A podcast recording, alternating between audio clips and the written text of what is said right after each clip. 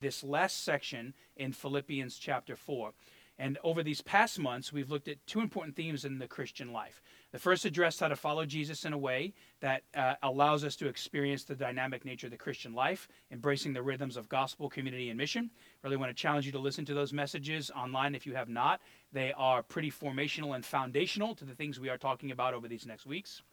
Second rhythm began in chapter 4, and we reread the framework this morning that, that these ideas are coming from.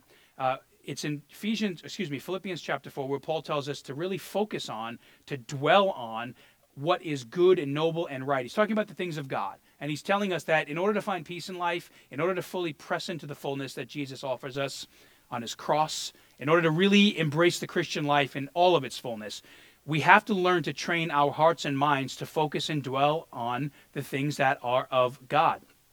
This has been the second shift, the second theme we've addressed. The first truth really taught us how to experience joy.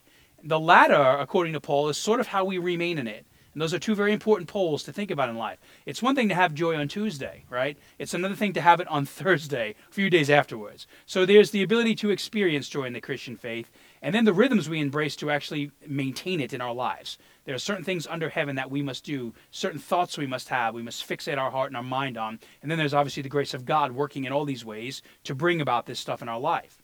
And so, over the past weeks, we've talked about how when we really believe two major themes God is good and God is great. God is a good God. He cares for us. God is a great God, so great that He's actually in control of the substance and circumstances of our lives, that we no longer need to turn to anything else in life to find peace and joy. So, the number one way we can dwell in joy is to recognize the ultimate source of it, our Father in heaven.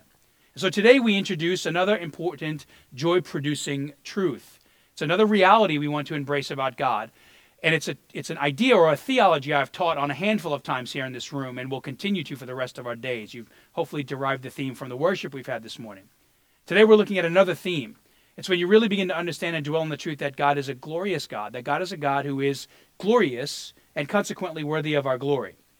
Now, each one of these things we've talked about has had sort of a net positive effect in our lives, meaning when we truly believe, dwell on a truth about God, it has the ability to, to bring about a certain type of fruit in our life. And if we believe that God is glorious, one of the things that it allows us to do is to not be afraid of anything in life. And in particular, I want to talk about what is perhaps the most pressing thing we often are afraid of in life, and that is other people. Now, work with me this morning because I'm not saying you're walking around saying, like, I'm, I'm fearful of people, but our emotions, our actions, our expectations, the opinions of people in the scripture oftentimes create this concept of what the Bible calls fear. What is it we fear in life? And so today from Proverbs, rooted in Philippians, obviously, but in Proverbs, we're going to talk about the difference between living in such a way where we are ruled by the fear of other people, where we essentially are living to glorify people, with fear of man, the Bible calls it or we learn to live a life that is freed and full. There no longer is anxiety, or at least it's to a minimum, because we have learned to fear the Lord and to understand and see His, His glory. Two very different ways of living life. And there is a glory choice here. Like most of the, the messages we have on Sunday, there is sort of a, a root choice we have to make when we hear these truths and embrace them, or choose not to embrace them. Today, as we move through this message, you'll have a glory choice to make, and it's one that really matters. What you fear in life, think about this. When you think about what you glorify, when you think about, maybe let's take this a step, back it up a step. When you think about what you are afraid of in life, it is almost always a direct reflection of what you choose to worship and glorify in life. So if you're always worried about the bottom falling out of your life or a certain relationship in your life or, you know, attaining success in your life or the health and wealth of your children, all of these are good things, right? But if they if they cripple you or paralyze you or cause you to function in ways less full than the way God desires for you, they can potentially become fear issues. And fear issues are things that actually are glory issues.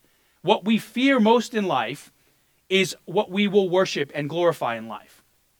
And what tends to happen here is it makes you what you are, it makes you who you are.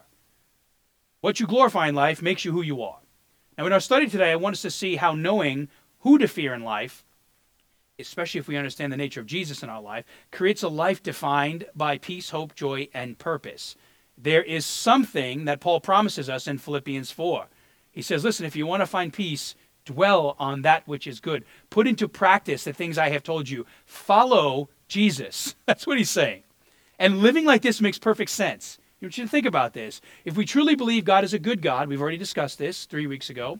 If we truly believe God is a great God and in control last week, then what should happen is as we proclaim these truths, they become more than verbal proclamations. They actually become proclamations that really matter in our hearts. We should naturally be the kind of people who have peace and joy in our heart. Not perfectly, but that's the fruit that deeply believing these truths begins to produce. We should be a people who want to make God very big in our life, to glorify Him and Him alone.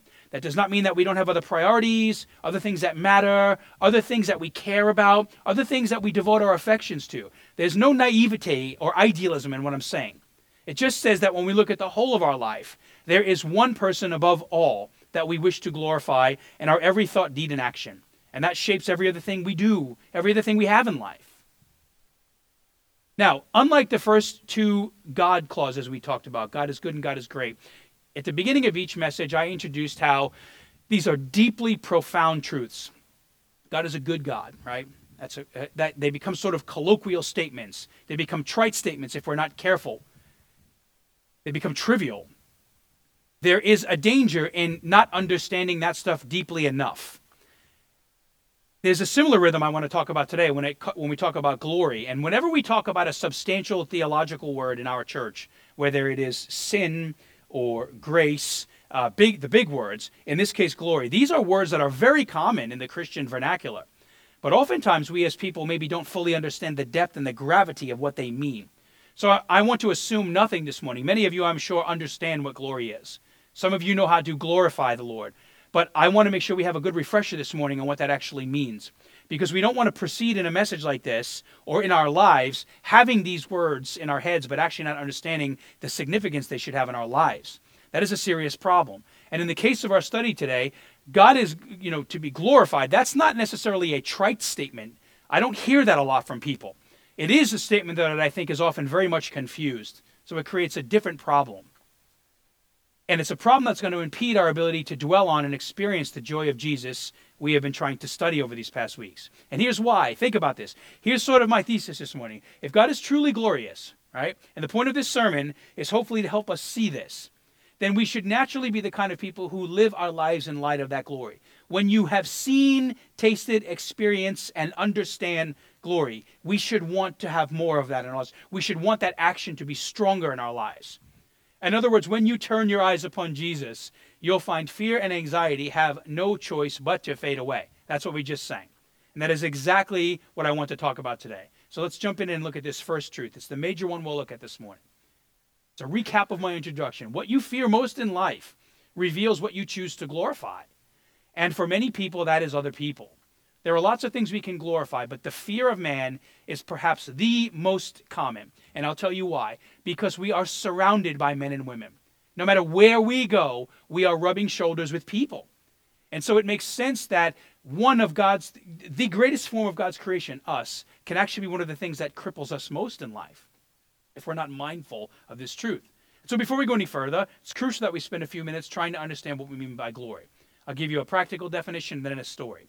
Because glory is a very religious word.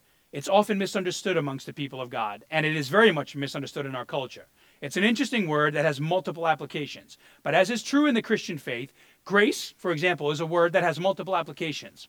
But when we apply it to the context of Scripture and talk about it in the context of the Christian faith, it has a very particular meaning. It is something Jesus shows us, it is something he applies to our life. The same is true with glory. There's a, a wide range that that word has in culture and even in the mind of the Christian at times. But in the Bible, God's glory has a very particular meaning. And I've given you this definition before. It simply means, I think the best way to describe it is it, it's sort of like God having a weighty or significant presence in a person's life.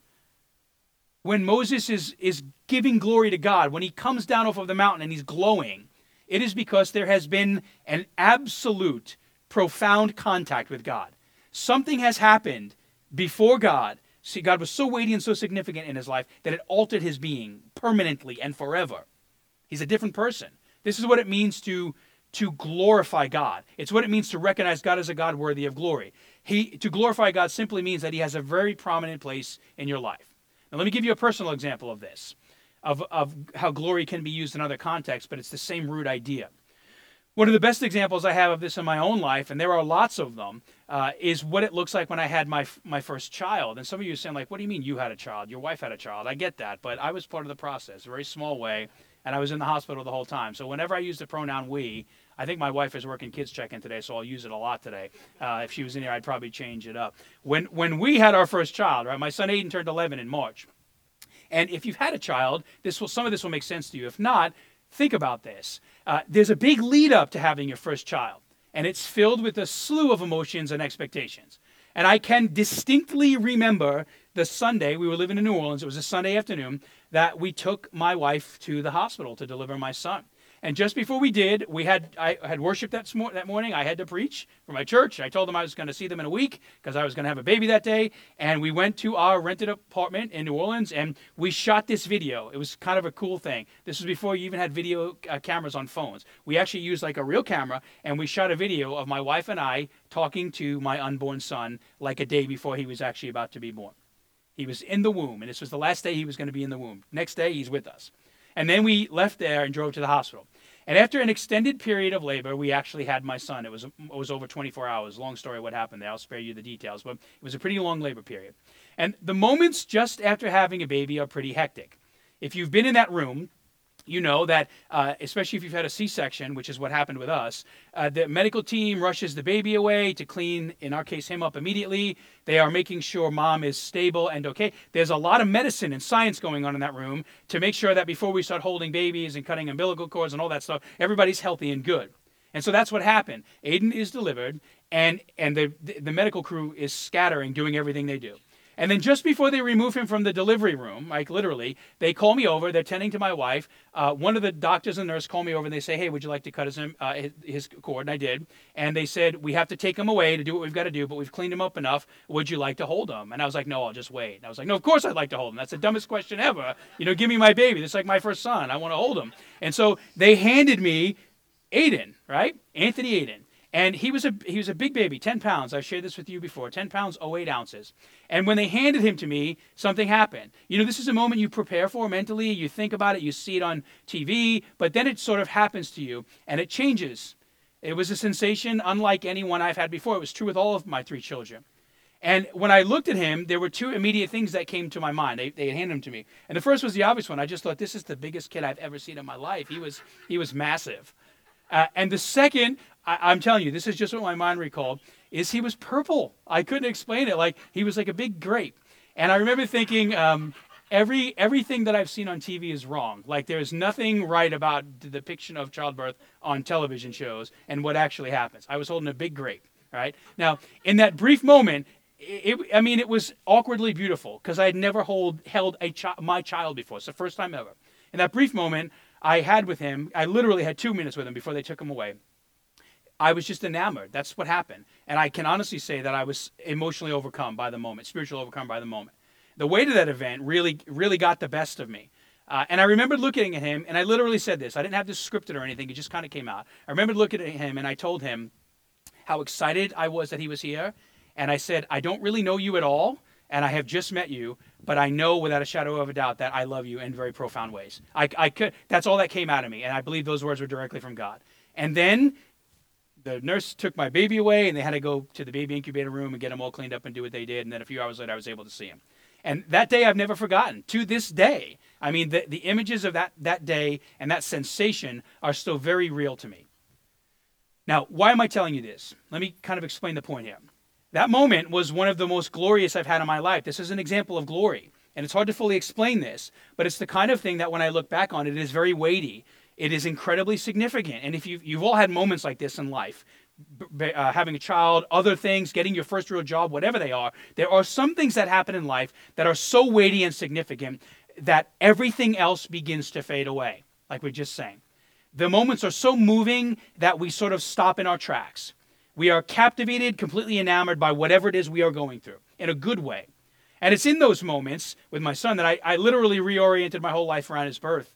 There was nothing else in my head at that moment. And that's not a normal thing for me. There's usually a lot of things in my head. But there was this tunnel vision of what was in front of me at that moment. Nothing else really mattered. And in all those moments, everything starts to fade away. And consequently, it permanently marked and changed me, my wife too.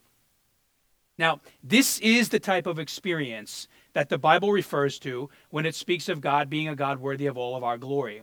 It, it's it's a, the same type of emotion, physical and spiritual, that happens before the Lord. And so when a person really understands what God's glory is in their life, it should have a very similar effect. It should have actually a more profound effect because that relationship far supersedes all of our relationships. It should stop us to a certain degree. It should cause us to pause and reflect in deep ways. It should cause a person to be so moved by who God is, right? And this is what we've been talking about. Because God is something good, great, today glorious. There is a fruit that happens in our life. There's a there's a positive reaction uh, an answer at the end of that equation that begins to change us. When you really do believe God is good, when you really do believe God is gracious, when you really do believe that God loves and cares for us, when you really do believe that God saw the sin of the world and put his son on the cross for it, when you really believe that, it changes you at the core of your being. It has to change you at the core of your being. Scripture tells us a spiritual metamorphosis takes place in life we, we come out of the cocoon and we become something we never could have been without Jesus. All of the clutter in life fades away, and you start to develop a focus that at one point in life we weren't able to have a focus on who God is, on what He means to us, and the way He is directing the steps of our life. His presence in our life becomes very significant, very weighty. So much so that you start to orient your life around His presence and purposes. Glory is not just an emotion in a room.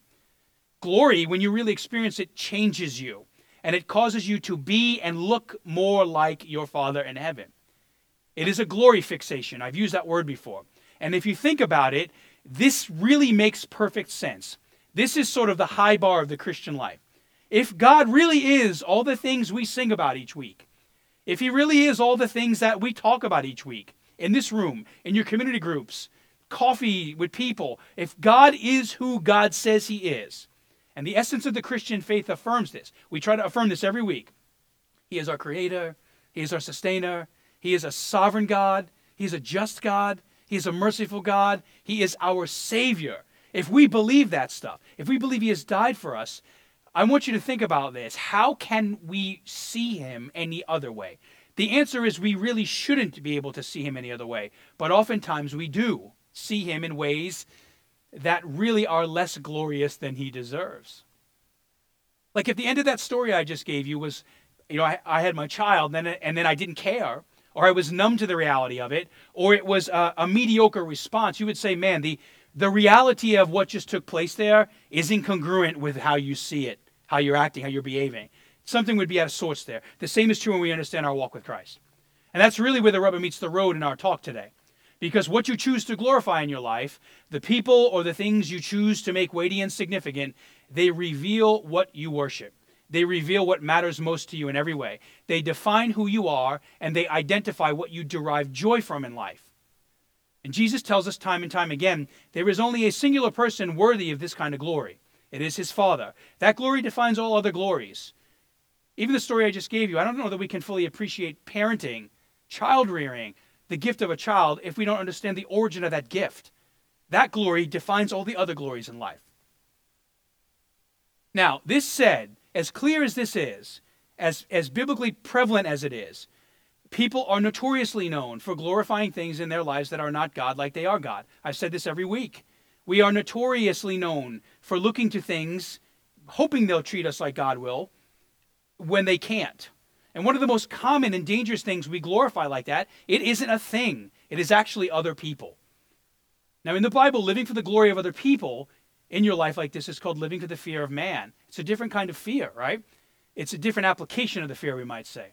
Living for the fear of man, think about this, glorifying, living to glorify in unhealthy ways other people means you've gotten you've gotten to a place in your life where you're no longer ultimately orienting your life around who God is. Whatever we glorify, we will orient life around. And so when this happens, when we start to essentially put people on the pedestal of our Father in heaven, we're going to start to orient life around those people. And so the fear of man teaching isn't an entirely bad thing. I want to preface this before I move on. When I'm, what I'm saying here is not that we should not care about people, we should not respect people, we should not be humble and serve people, we should not listen to people. Those that's not what I'm saying here. What I am saying though, this this is that's all good is that if you start to make the glory swap, if you start to then lessen the voice of your God and put those people over his voice, that is actually not a good thing at all. It's the analogy I use all the time. It's when good desires become ultimate desires. And the only ultimate thing we should pursue in life is a robust relationship with Jesus. What happens here is when, when we get these fear paradigms confused, we make the glory swap. And you will likely, especially if you're a people pleaser, you'll start giving the, the varied expectations and opinions of your peers a greater voice in your life than you are your good, great, and glorious God. The three messages we've just talked about. The third one we're in the middle of today. Living under the pressure of the fear of man like this is a joy robber. It's something you cannot dwell on, according to Paul. You have to know the role of people in life. And we are a church that really values community. We have a very high role here. But that community is shaped by an understanding of who God is through the gospel. When these paradigms are disconnected, there's an issue, a big one. And it often creates an illness in us. It's a people pleasing complex. And what that, what that creates in our lives when it's left unchecked is a constant attempt to please people who will probably never ever be able to be fully pleased by us. That's why Proverbs 29 25 puts it this way. Paul says in Philippians, dwell on what is good and noble and right. Put into practice the things that will bring you peace. Here's the thing that will bring you peace Proverbs 29 25. The fear of human opinion disables. Trusting in God protects you from that. Opinions have a place, but if they're Christ-like opinions or opinions that are trumping the, the verbal proclamations of God in your life, there's going to be a problem. The opposite of what this verse teaches is that it will disable us. Now, let me give you an example of how crippling this can be. Uh, it's it's one I've actually shared before with you, not because I don't have other examples, but because this is the most profound reality that I have seen in my in my two decades of pastoring. It stands out as a painful archetype example of what we're talking about today.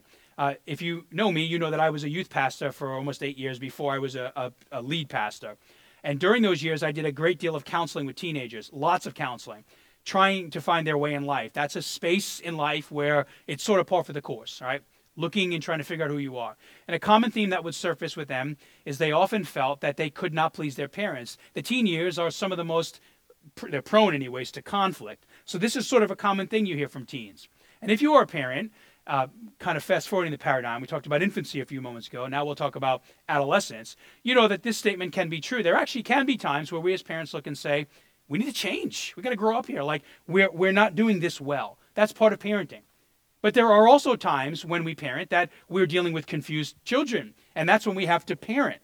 So this statement I'm making here, a, a kid who is really feeling like he could not please his parents, uh, that can go one of two ways, and it takes some dialogue to figure out which way it goes. But in this case, it went the way he had said. The more we talked, the more we got engaged with the family, the more we saw there was a really unhealthy thing going on here. There was sort of an emotionally abusive dynamic he was growing up in. And he literally could never do anything to earn the respect and love of his parents. And this began to shape him. Now, the student I talked to started, it, it was kind of funny watching what happened first. It went from an emotional crisis to then this innate desire to please, meaning it was sort of like the circus dog. Anything this kid could do to try to earn the affection of his dad, he tried to do it, but he couldn't get the affection of his dad. And then it started to shape him in deeply negative ways, more negative ways. So please hear me here. Much like the fear of, of, of the opinion of people, input in life, pleasing and honoring your parents is a good thing. Don't hear me saying anything to the contrary here. Especially in this case, if you're a dad who loves Jesus and lives for the glory of Jesus, it is a godly desire. If you are a son or a daughter, or you have a son or a daughter, it is a godly desire to raise a kid in a way that honors Jesus and for a kid to respect his or her parents. That is a good thing. However, this also can be a problematic thing. It can become an ultimate thing if we're not careful. And this is where the error was in this relationship. In our conversations, I would hear regularly that, that I could I can't do anything. I cannot do anything to have this person love me. That's what it turned into. I cannot please my dad. And then it hit it hit kind of a, a, a very significant point. This is where the dam broke. One point in conversation, we were all together. The kid said, I feel like I am loved more for what I do than actually being your son. Now, that is a place, that's a statement you never want to hear somebody ever say. That's like you're right on the line of going one or two directions. And in an effort to cope with that rejection, because this, this persisted, uh, he eventually gave up. It's, it's like you could plot it on a life chart, what happens when a person reaches this point. The kid just gave up on the relationship. And he got to the place where he had been rejected so much that no longer was pleasing the desire. There's, it's sort of like a defense mechanism that came up in him. He started to harden himself. And this in, insatiable, once insatiable desire to please, then turned into an insatiable desire to rebel. And that is what the next chapter, chapter of life looked like there. That's what happened. It went from pleasing to pure rebellion. There's no more pleasing anymore. And now it's just like complete rejection and get away from me. The pattern of behavior is something very common to people who live for the glory of others like this. Over time, it can lead you to feel like you're not good enough. It can lead you to be sorrowful, to question who you are. It can lead to um, amazing amounts of frustration. It can really rob you of your esteem, your joy, your spiritual esteem. Because we were never meant to fear other people like this. We were never meant to glorify other people like this. The truth is, when it comes to glory, is we cannot handle that. We cannot handle glorifying anything else in life besides Jesus.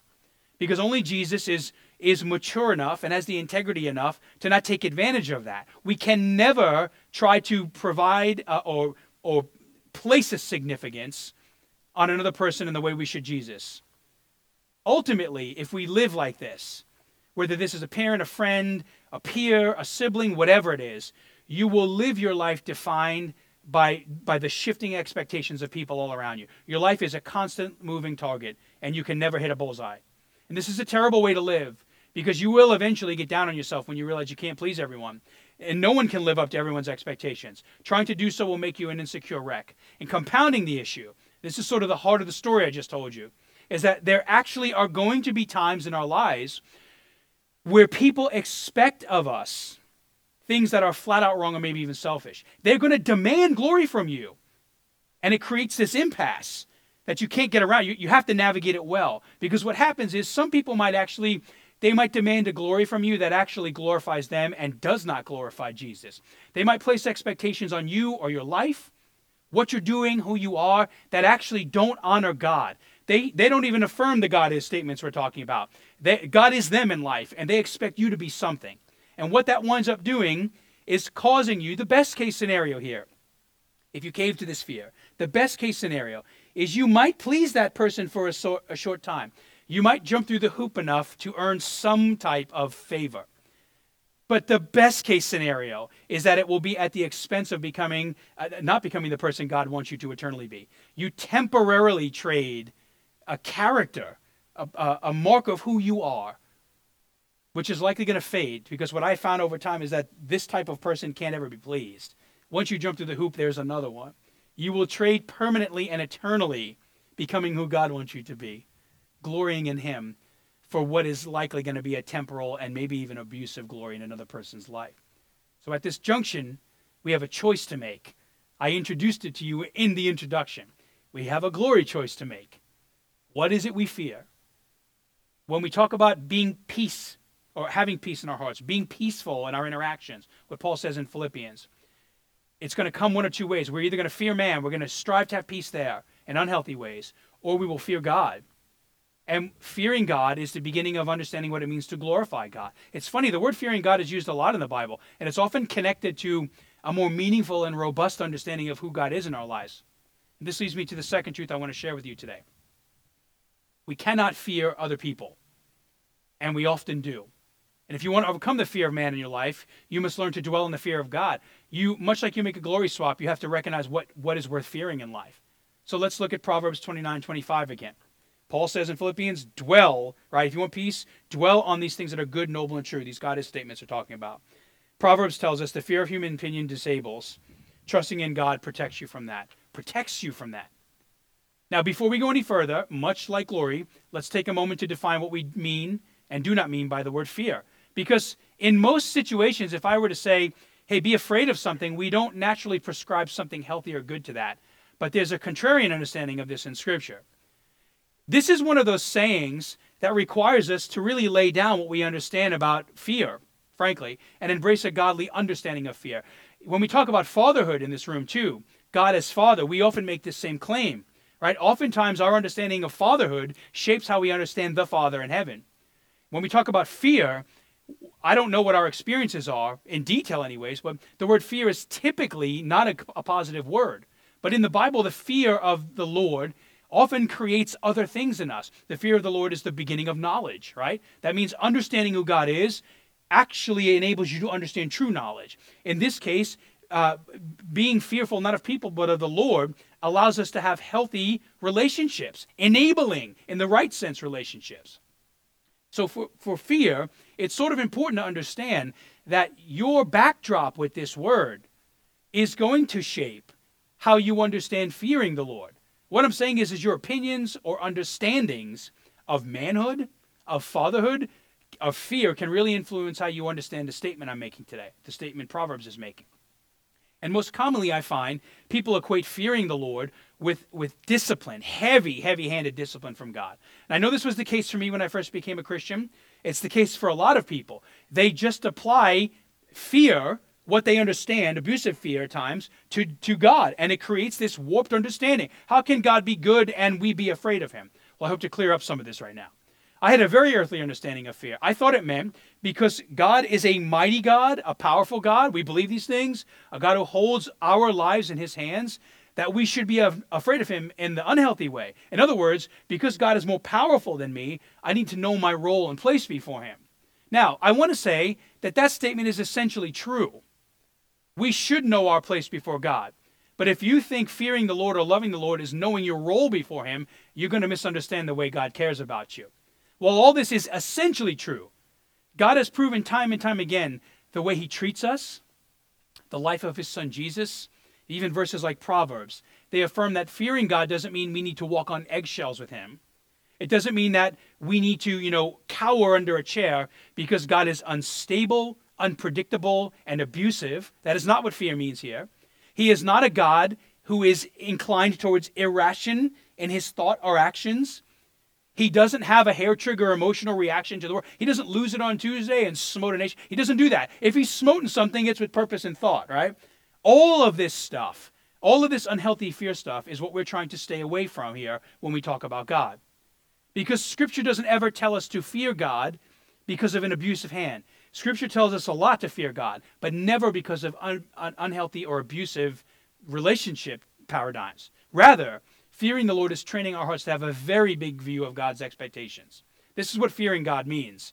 It means you actually get to the place in your life where you begin to properly understand who God is. You, it's sort of like fire. Let me put it this way, right? If you think about fire, fire is something that we should be afraid of and also not be afraid of. Fire raging in the forest, be very afraid of, right? Fire in your backyard, same thing, same element we're roasting marshmallows over it and our kids are throwing leaves in it and we're cooking hot dogs right why is it that we we can be so afraid of something in one sense but then be so enamored with it in another sense. It's because there's a healthy respect for fire. You would never say hey kids there's a blaze burning up on 44 let's go roast some marshmallows. There's a problem with the way we see the fire right? But we would say in a controlled environment let's enjoy the fire. It's cold outside which happens four days a year here. Let's enjoy the fire right? It's the same sort of idea here. God's expectations, his affirmations, his grace in our life. What I'm saying is is we fear God by having a much higher view of him and a much smaller view of man, a proportionate view of man, especially when man's expectations contradict the aforementioned. It's learning to trust what God says about you more than anything else in life. It's not that other people don't matter, they have to matter. That's part of what being a Christian is. You cannot love Jesus without loving people. You can't. There's, uh, uh, you're missing a cylinder in the Christian life. It's firing improperly if we're off base here. And this is especially true if they are God honoring people. It's just that they can never, even God honoring people, can never matter as much as your Father in heaven. So to fear the Lord is to love, it's to trust and to respect your God above all else in your life. You can fear fire, but also love it. You can. You can enjoy it, but be mindful of its power and its presence and to respect it. That's what this means. It's a desire to make God big again in your life. The scale of fear has to tip one way. And if you want to have peace, the kind Paul talks about in Philippians, you have to live in light of the grandeur, goodness, grace, the long suffering, and devout love the Father in heaven has for you. It is to recognize, since the Lord is your salvation, right? If God has brought you life, then you don't need to fear anything in life, not even death. It's living, knowing your life. Eh, eh, no, nobody can prescribe a greater worth to you or take it away.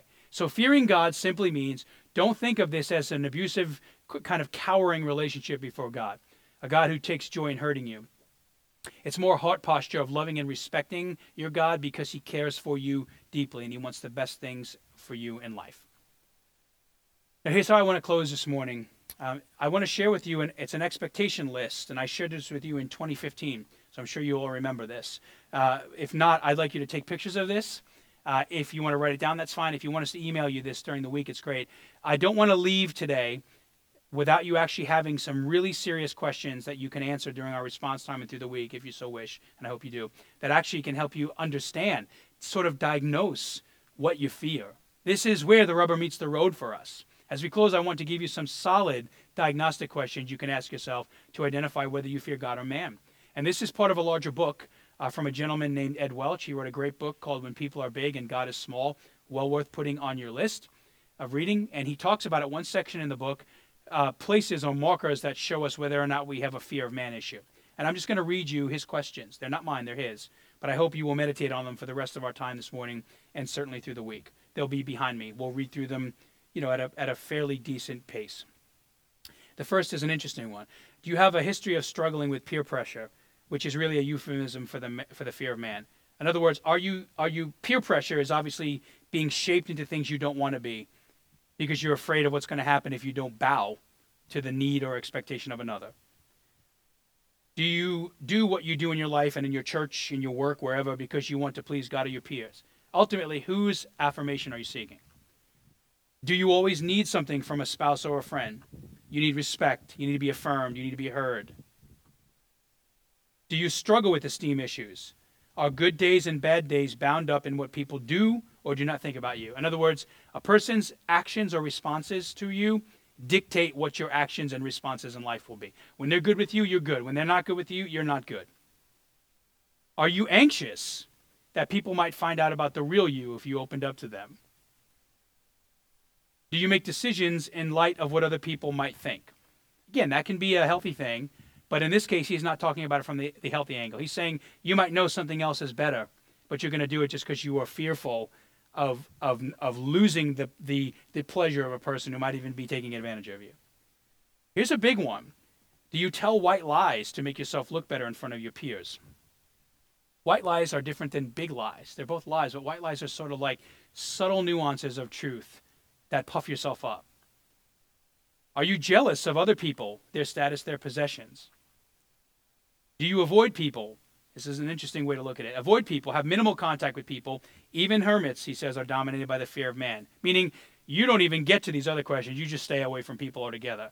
Or you might, you know, in the in the most basic way possible, interact with people because you sort of have to. But you don't enjoy people in the way Jesus enjoys people. Are you easily embarrassed? Do you constantly compare yourself with other people? Or maybe you've gone the other way. Are you so independent you don't really care what God or other people say. You live your life for the fear of you. You don't fear man or God. You fear you. You don't care what God says or what other people say. You're just going to do what you want to do. Now, if some or all of these sound like you, and I suspect to varying degrees we all struggle with some of these on some levels because we're all people, then let God's grace lead you to a place where you stop fearing man and start fearing him. The way to do that is by fighting this knee jerk reaction of, of and it might even be an unthought out reaction of what we're seeking approval from in life, of what we're glorifying in life. You will never be able to answer those questions until you first ask, What is it you are afraid of in life? What is it you most glorify in life? When the urge arises to glorify something that is not God in a way that like it is God, you have to know whatever it is you're trying to invest in, there's going to be an issue there. It, the best way to glorify what is in your life on a peer level is to glorify God first because you'll have spiritual clarity in how to handle those situations. Who deserves your glory? That's the question you ask here. A peer or God? A thing or God? Whatever, fill in the blank, or God. Our natural fear of man, and I say natural because I think we all have this to a certain degree, must always be sifted and sorted through a healthy fear of the Lord. You have to know who God is if you want to address this in life, much like the other clauses we've looked at. And when that starts happening, you'll start to experience a different type of life. You'll have a a uh, a child birthing sensation, like I talked about earlier. You'll have a moment where something happens, where God permanently marks you in a different way.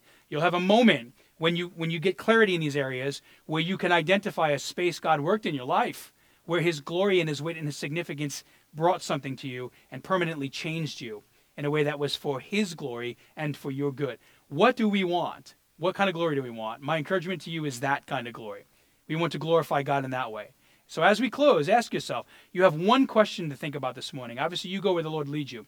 But just ask yourself if you want to know what you glorify in life, start with what you fear. And you are very likely going to find a strong connection between those two things. And do not leave this room without thinking, praying, and processing the next steps the Lord wants you to take as you identify this. Pray with me. Father in heaven, thank you for this morning. Thank you for your glory. We have sung about it, we have talked about it, and now I pray, Lord, that in your infinite grace and wisdom, you would etch this reality, this truth onto our hearts.